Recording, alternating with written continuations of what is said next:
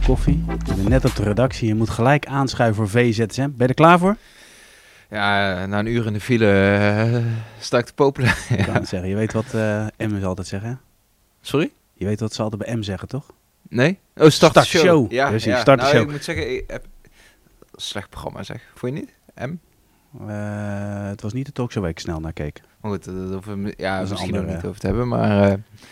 Nee, ik, uh, ik, heb een paar, ik heb haar een paar keer de show zien starten, maar toen ben ik afgehaakt. Ja. Okay, nou ja, ik was niet de enige aan de kijkcijfers. Nee, helaas, helaas. Uh, we gaan het hebben over de Champions League pas. We gaan terugblikken ja. op de Champions League en we hebben de wedstrijd van Napoli tegen Liverpool hebben gezien. We hebben een geweldige speler gezien, in dit geval de 21-jarige Georgi Kvaratskhelia. Spreek ik het goed uit? Ja, vind ik, vind ik wel. Ik merk wel duidelijk dat je geoefend hebt. Ja, zeker. Kijken. Quaradonna, zijn bijnaam is makkelijker. Ja. Maar ik wil starten bij onze landgenoot, Virgil van Dijk, vormde een duo met Joe Gomez. Ja, die had nou niet bepaald de avond van zijn leven, kunnen we stellen.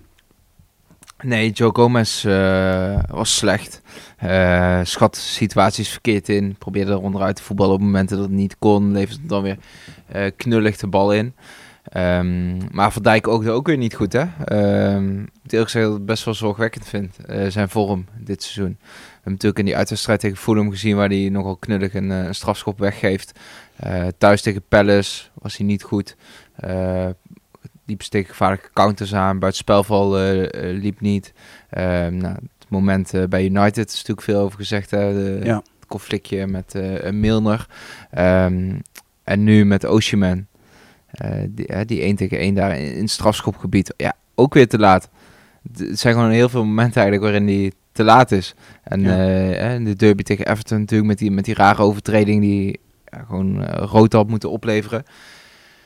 Nee, echt uh, ja, ook voor hem persoonlijk gewoon een belabberde seizoenstart. Niet alleen bij Liverpool draait hij niet, maar het zijn ook gewoon de bepalende spelers eigenlijk in de verschillende ja, linies. Zeggen, in hoeverre valt dat dan samen? Want in principe in de achterhoede verandert niet heel veel, ja, behalve zijn compaan rechts van hem in het centrum. Dat, dat wisselt natuurlijk nog wel eens. Ja. Uh, maar verder is er achterin niet heel veel veranderd. En ik heb juist dat die linie extreem kwetsbaar is bij Liverpool. Ja, zeker. Je ziet gewoon uh, uh, veel spelers die uit vorm zijn. Hè? Bijvoorbeeld Alexander Arnold, die, die tegen Everton ook in 59 minuten al gewisseld werd, geloof ik. Robertson, die in die wedstrijd zelfs gepasseerd werd voor het Simikas. Simikas, die in de wedstrijd daarvoor juist eigenlijk weer heel slecht inviel aan de bal. Heel weinig toevoegde ja. in, in de eindfase. Uh, dus nou ja, het was ook geen keuze uit luxe uh, van Klopp. Hij, het, is, het, is, echt zoeken daar. En ja, je vraagt je wel of, ja, wat er in hemelsnaam aan de hand is. Kijk bijvoorbeeld met Salah. Ik denk wel eerlijk gezegd dat de komst van Nunez um, wel gevolgen voor hem heeft uh, qua speltype. Hè? Als je het vergelijkt met Mane en Firmino, die wisselwerking voorin. Het was een beetje ja. zoals Ronaldo in zijn kracht werd gebracht bij Real Madrid. Met Benzema, een heel dienstbare speler die, die de ruimtes maakte. Zodat, ja ja, zoals dat bij Salah ook gebeurde natuurlijk, dat hij vaak in het centrum kon opduiken. Nou, als je dan met de echte negen gaat spelen vaker, hè, dan is er denk ik voor jou als rechtsbuiten wel minder plek. Ja, om, de echte negen, Firmino uh, speelde tegen Napoli. Dat is de spits die over het algemeen echt uitzag. Ja, en Nunez de echte negen. Ja, en Nunez ja. is natuurlijk echt de negen die ook ja. Nou ja, de ruimtes uh, induikt waar Salah graag zou willen komen, toch? Ja, en je ziet ook gewoon dat Salah dit seizoen minder aan de bal is dan vorig seizoen als hij aan de bal is, is het vaak eigenlijk in een, in een zone waarin hij minder uh, dreigend is. Dus uh, ja. echt tegen de, de zijlijn aangeplakt. Um, dus ja, ik, ik denk dat het klopt wel echt voor een, ja, voor, voor, een lastige opgave staat. Ook als je ziet het programma wat eraan komt. Hè. Thuis Wolves, dan komt de Ajax, dan ja. uh, um, speelt ze topwedstrijd tegen Chelsea. Um, in die reeks kreeg volgens mij nog Brighton, lastige tegenstander, Arsenal, West Ham. Uh, dat is echt niet makkelijk. Nee, kunnen we spreken dat het voor Ajax een gunstige timing is? Dat ze ja, volgende absoluut. week al Liverpool treffen? Absoluut. En je, je merkt ook wel bij Liverpool de, de problemen. Op, op, op middenveld was het op een gegeven moment dun. Hè. In de eindfase van de transferperiode gingen ze ook op zoek naar een extra middenvelder. Ja. ja wordt er toch weer een budgetoptie gevonden met Arthur Melo. Hè. Zoals voor, ook achterin... Ja, ik met pleisters aan plakken waren toen uh, Virgil van Dijk uh, zwaar geblesseerd was. Uh, wat dat betreft betaalde Liverpool ook wel gewoon eigenlijk de prijs voor het zuinige beleid van, van Fenway Sportsgroep, hè, de Amerikaanse eigenaren. Die, ja, qua transferbeleid, het is komt prijs, meer om de oppervlakte, hè? want de, de ja, topspelers presteren niet zoals ze zouden moeten. Nee. Nou, de alternatieven zijn er niet, want daar heeft Klopp al wel regelmatig mee gespeeld, bijvoorbeeld met Simikas. Ja. Maar nu kom je er toch wel achter van, het was vaak het kritiekpunt dat Manchester City, Manchester City heeft natuurlijk heel veel spelers. Uh, Liverpool heeft er niet heel veel, dus Manchester City zou er twee, drie elftallen op kunnen stellen. Liverpool anderhalf? Ja, anderhalf, denk ik inderdaad. Hè? Als je het laatste middenveld ziet hè, met Fabio Carvalho en Elliot die daar een basisplaats hebben. Ja, um, Milner uit tegen Man United op het middenveld hè, was ook echt, uh, echt zwak.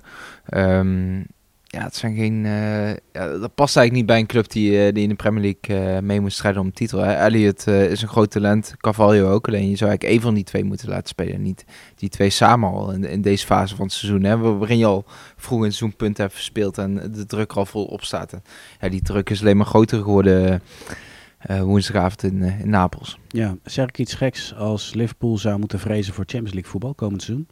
Een mislopen van Champions League voetbal? Ja? Um, ja, je moet ook een beetje naar de concurrentie kijken natuurlijk. Um, Arsenal verrast. Arsenal verrast. Ik denk dat Tottenham erbij gaat horen. En dan zou Chelsea of United zou boven Liverpool moeten eindigen. Um, nou, United is nu wel aan het opkrabbelen, maar het is misschien een beetje veel gevraagd om, om te verwachten dat, hè, dat ze dit echt door kunnen trekken. Um, ook omdat uh, United wel gebaat is bij wedstrijden tegen tegenstanders die zich beter voelen, dus die uh, ja. het spel gaan maken. Ja, wat je zag tegen maar daar zie je een opgaande lijn. En die zie je bij Liverpool niet. Ja, maar een opgaande lijn over, over drie weken. Hè, tegen Liverpool, tegen Arsenal. Als ze kunnen counteren ja, met die aanvallers, dat is aantrekkelijk. Maar als ze het programma thuis tegen Brighton en uit tegen Brentford... Eh, stel dat ze die wedstrijd in de komende twee weken moeten spelen... dan had ik het ook nog maar moeten zien. Tuurlijk, het, het zal wel beter worden, maar... Kijk, ik zou, me, ik zou geen geld op uh, durven zetten dat United in top 4 eindigt. Ja, we nemen alles op, Bas. Dus het kan over een half jaar kan het tegen ja. gebruikt worden of tegen mij gebruikt worden. Dat gaan we zien. Uh, heel ja. kort nog, uh, Kvaratskhelia, Quaradonna. Ja. Wat een geweldige speler. 21-jarige aanvaller uit Georgië. Komt bij Dynamo Batumi. Daar komt hij vandaan. Dynamo Batumi, ja, dat klinkt ook al als een stripverhaal. het is wel prachtig. Uh, is fan, hè? Ja, Souli is fan. Ik, ik, ik luister jullie podcast natuurlijk. Tweede van? Nou, ja, ik zou zeggen een luistertip. Maar het komt misschien ook omdat ik ellendig lang in de auto zit. dat ik veel tijd te doen heb. nee, ja, Gentje. Nee, wel de tijd. Nee, serieus aan te raden. Gewoon als je lekker bijgepraat wil worden op maandag over het, uh, over het buitenlands voetbal. Um, ja, ideaal. Ja, ik moet zeggen, daar komt dit pareltje ook voorbij. Ja, maar podcast is ook ideaal natuurlijk. Dat je op allerlei verschillende momenten kunt luisteren tijdens het, tijdens het autorijden, tijdens het koken. Ja, ik weet niet... Uh, heb je, nog meer luistermomenten? Of niet? Ik vooral de auto. Ja? Ja. Of als je vrouw aan een, een lang verhaal bezig is? Ja, ja, dan ook wel eens, ja. ja heel soms, ja. heel stiekem links een oortje. Ja, dan ga ik wandelen en dan... Uh, nou, komt goed. Uh, Quartzelia, heel kort. Um, maakt heel veel indruk. Is natuurlijk voor velen een, een behoorlijke onbekende. Wordt voor slechts 10 miljoen wordt hij dus gehaald. Nou ja, daarmee hebben ze echt wel een goudmijn in handen. Ja, slechts 10 miljoen zeg je, ja. het is natuurlijk wel uh, alsnog een, een, groot bedrag, maar je hebt gelijk. Want als je kijkt uh, in deze transferperiode, bij de transferperiode, als je al die bedragen uh, voorbij hoort komen met, met Isaac, die natuurlijk bij Willem II goede spits geweest in La Liga, ja. ook goed gedaan. Maar ja, voor zoveel geld naar Newcastle, dan is het mooi, dat spreekt die club voor, welke club komt hij ook weer vandaan? Spreek nog eens uit. Dynamo Batumi. Ja, kijk, dat is toch bijna een stripverhaal, hè? Dat, je, ja. dat je dan bij zo'n club nog zo'n pareltje kunt vinden. Um, doet Napoli heel goed. Ja, echt een sensationele uh, dribbelaar. Uh, hebben een leuk elftal staan, Napoli. En ja. ja met Osimhen natuurlijk, die, uh, die je continu kunt lanceren. En hij zag ook dat Van Dijk zijn handen daar vol aan had. Uh, met die snelheid, altijd gelijke hoogte met de laatste lijn uh, ja. willen spelen. Echt azen op die, uh, op die dieptepases. Ja, hij is zo ongelooflijk uh, snel. Echt een topatleet. Ja, mooi team. Ja. Ook met Labotka. Maar goed. We gaan, een mooie club. Ja, toch? Vind ja, ook. nee, zeker. Hey, we moeten de tijd een beetje in de gaten houden. We gaan door naar de wedstrijden van vanavond in de Conference League en de Europa League. Ja. Um, AZ gaat op bezoek bij Dnipro. Daar gaan we morgen uitgebreid op terugblikken. Uh, PSV ontvangt Beude Glimt. Daar gaat Marco uitgebreid op terugblikken. Morgen. Feyenoord naar Lazio.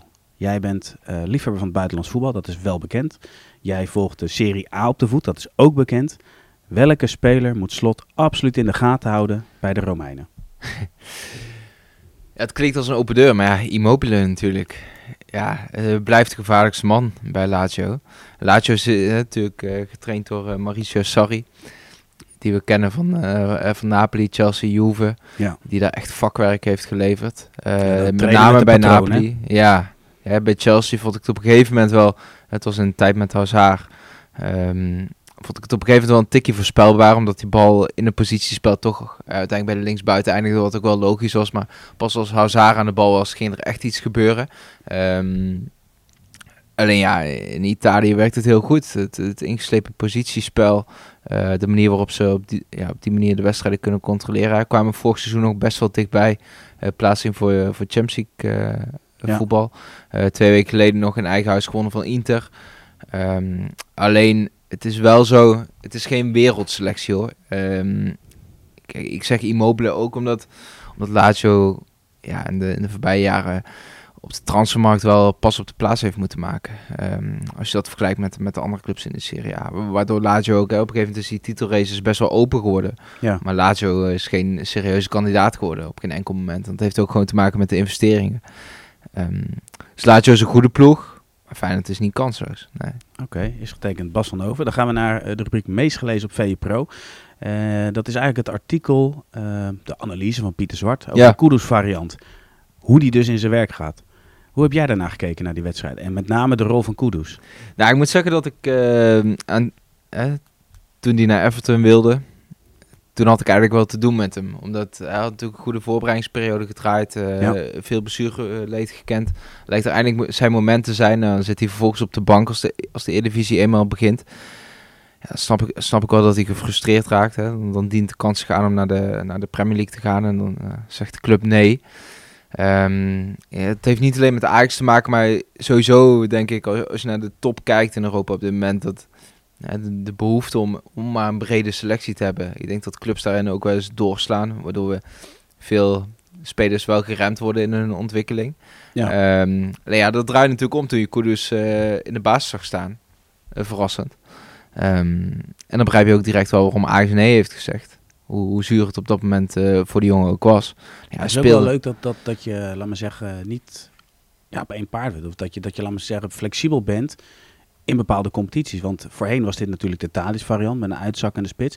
Nu uh, doet Koeders dat, die heel veel ruimtes. Dus laat maar zeggen, die open lagen, dat gaf Schreuder ook voor de wedstrijd aan, waar die in moest duiken.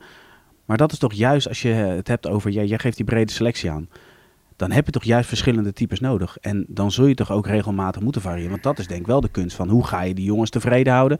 En dat ze dus ook genoegen nemen met het aantal speelminuten. Dus je zal het wel regelmatig moeten doen. Ja, zeker tegen ploeg als Rangers natuurlijk. Want uh, ze hebben natuurlijk heel knap gedaan in Europa. Nou, volgende Champions League verhaal is bekend, uh, Europa League finale. Ja. Alleen zijn natuurlijk wel, het is een soort ja, bijna oud-Britse ploeg, zeg maar. Heel veel, heel veel spelers die opgeleid zijn bij Premier League clubs, die daar net niet uh, gered hebben. Ja. Um, alleen die dus wel moeite hebben met um, doordekken, positiewisselingen. En nou, dat zag je eigenlijk natuurlijk heel goed doen, hè. Pieter uh, lichtte dat in zijn voorbeschouwing al goed uit, hè. Dat uh, Tavernier, de rechtsback dat die, dat die problemen zou hebben als die echt in de 1 tegen 1 zou gebracht zouden worden met de Bergwijn. Waar, Gakpo bij PSV juist vaak naar binnen kwam. En in, in de vollere as. dus ik denk dat Ajax dat heel goed deed. Gewoon die verdedigers aan het twijfelen brengen. En daar is Koeders natuurlijk wel een, een ideale speler ja. voor. Ja, top. Helemaal eens. Dan gaan we naar de meest gelezen, het meest gelezen item op vi.nl. Ja. En dat gaat is een stuk voor mij? Of, Nee, nee oh. wederom niet. Nee, ik weet niet. Je bent de laatste tijd ook niet zoveel op de redactie, Bas. Je was vandaag ook aan de late kant. Nee, ik, ik was er uh, dinsdagavond, maar dat heb ik jou niet gezien. Nee. Touché. Hey, we hebben het over het uh, ontslag van Tuchel bij Chelsea. Ja. Dat uh, verraste toch wel menig heen. Ja. is ook het meest gelezen daardoor. Um, pak een aantal punten erbij. Ik zie een tweet van Sully voorbij komen. Dit is de reden waarom Lukaku dus is gegaan voor een verhuurperiode. Hij verwachtte dus al dat Tuchel niet het nou ja, eeuw geleden leven in Chelsea, bij Chelsea heeft, laat maar zeggen. Dat is ook logisch. Maar kennelijk zag hij dit dus wel gebeuren. Dan heb je dus de relatie spelers en bestuur, is een belangrijk punt. En dan gaan we de opvolgers hebben. Maar pak nou eens dat eerste stuk, die hele relatie met de spelers. En dat dus iemand als Lukaku zegt, ja, ik wil niet verkocht worden, maar verhuurd worden. Want ik, hij gaat er dus eigenlijk vanuit. Ja, Tuchel is hier echt niet zo lang meer. En dan wil ik terugkeren. Ja, ik denk dat je meer van het Chelsea-perspectief uh, moet bekijken. Ik denk dat uh, Lukaku echt wel verkocht had willen worden. Um, zoals ik dat ook wilde uh, bij Chelsea. Alleen ja, binnen die Chelsea-leiding was er gewoon wel twijfel over, over Tuchel. Omdat als je terugblikt in de zomer, dat liep al niet lekker. Dat lees je nu ook in de reconstructies. Um, Tuchel je hoorde de onvrede doorklinken eigenlijk in, in zijn woorden. Als hij op de persconferentie sprak over, over de transfers. Hij heeft natuurlijk best wel ja, een roerige tijd achter de rug. Omdat... Hij heeft veel geld uit mogen geven. Ja, veel geld. Ja, Toch? Ja, klopt. Alleen die club is helemaal overhoop gegaan. Hè? Uh, Petacek is daar uh, vertrokken. Mm -hmm. Kranovskaya, de directrice. nou, Abramovic natuurlijk, die, die, club verkocht.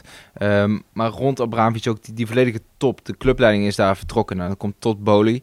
Uit, vanuit de Amerikaanse sport. Nou, die weet in het begin nog niet helemaal hoe, hoe het werkt in de voetbalwereld. Ja. Tuchel ook heel veel op zijn bordje heeft gekregen. Eigenlijk als gaat, hij is eigenlijk ook een soort technisch directeur geweest al stelde Boli zichzelf op een gegeven moment aan als, als uh, technisch directeur. Alleen, ja. ja, je, je proefde het zo gein bij, uh, bij Tuchel. En Tuchel is natuurlijk geen makkelijke man.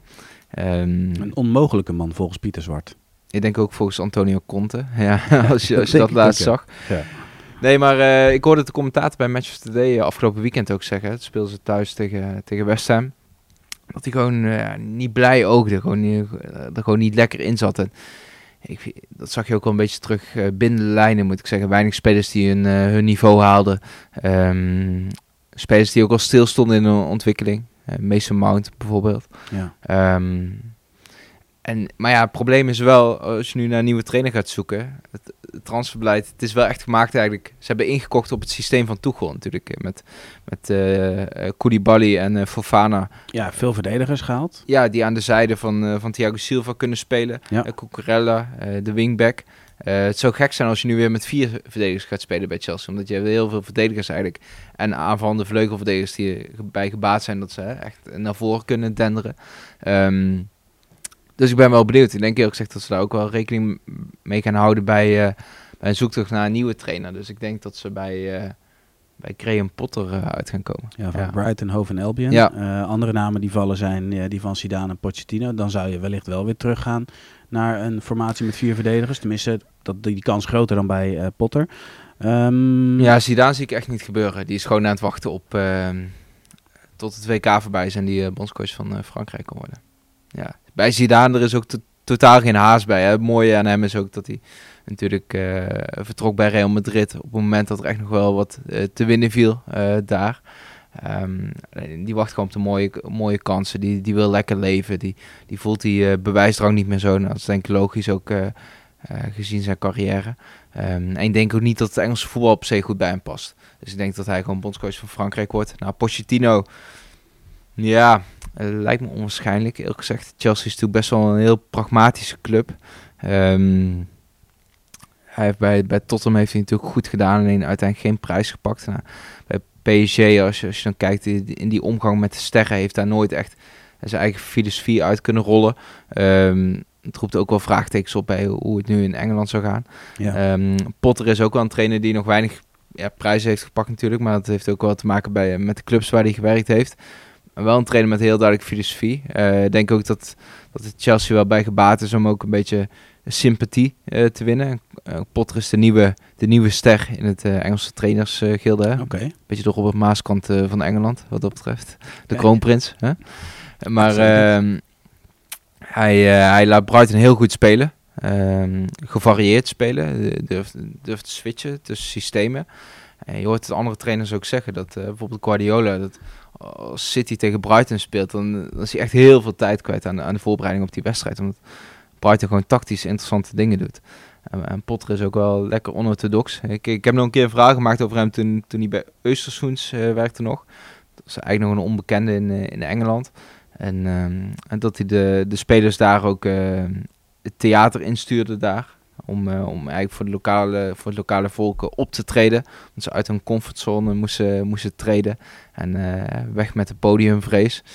Ja, sommigen zouden dat een beetje beschrijven als... Uh, als, dus we gaan straks als zweverig. Hakim, Hakim gaan we als een soort stand-up comedy. Ja, volgens mij heeft hij zelfs een balletvoorstelling laten geven ook nog. Ja. Maar goed, even hypothetisch. We gaan, we gaan straks naar Londen toe. We hebben een redactieuitje. We gaan de comedy club gaan we in. En dan krijgen we een optreden van Hakim Ziyech gezien. Is, is dat iets wat gaat gebeuren als hij daar de manager gaat worden? Nou, ik moet zeggen, ik hoop toch vooral een optreden van Hakim Ziyech op Stamford uh, Bridge uh, te zien. En dat, dat is natuurlijk ook. ook, wel, uh, ook wel mooi, hè, met deze trainerswissel. Wie de nieuwe trainer ook wordt, het opent denk ik wel weer een deur voor zie ik. Hè. Ehm, veel spelers die toch weer een kans ruiken. En ook bij Chelsea op een gegeven moment hoorde je ook wel doorklinken dat gewoon veel spelers hè, van, van de tweede rij, zeg maar, die zagen gewoon weinig perspectief meer onder Tuchel. Ja. Uh, Pulisic, en ja, die toch maar telkens weer met die invalbeurten moest doen. Werner, die natuurlijk terug wilde keren naar Duitsland. CX had natuurlijk een beetje een soortgelijke uh, situatie. Um, dus ja, ik, ik, ben benieuwd hoe ze het gaan doen. Maar voor Aubameyang is het bijvoorbeeld wel lullig, hè? Want die, die kiest eigenlijk voor Chelsea met het oog op de, de hereniging met Tuchel. Ja, samengewerkt bij Dortmund natuurlijk. Ja. en dan uh, na vijf, zes dagen is hij vertrokken. ja. ja, de gekke voetbalwereld. Ja. Bas, dankjewel voor deze VZSM. En jongens, jullie bedankt uh, voor het kijken en voor het luisteren. Dit was de VZSM van donderdag 8 september. Morgen zijn we weer terug met een nieuwe aflevering. Tot ziens.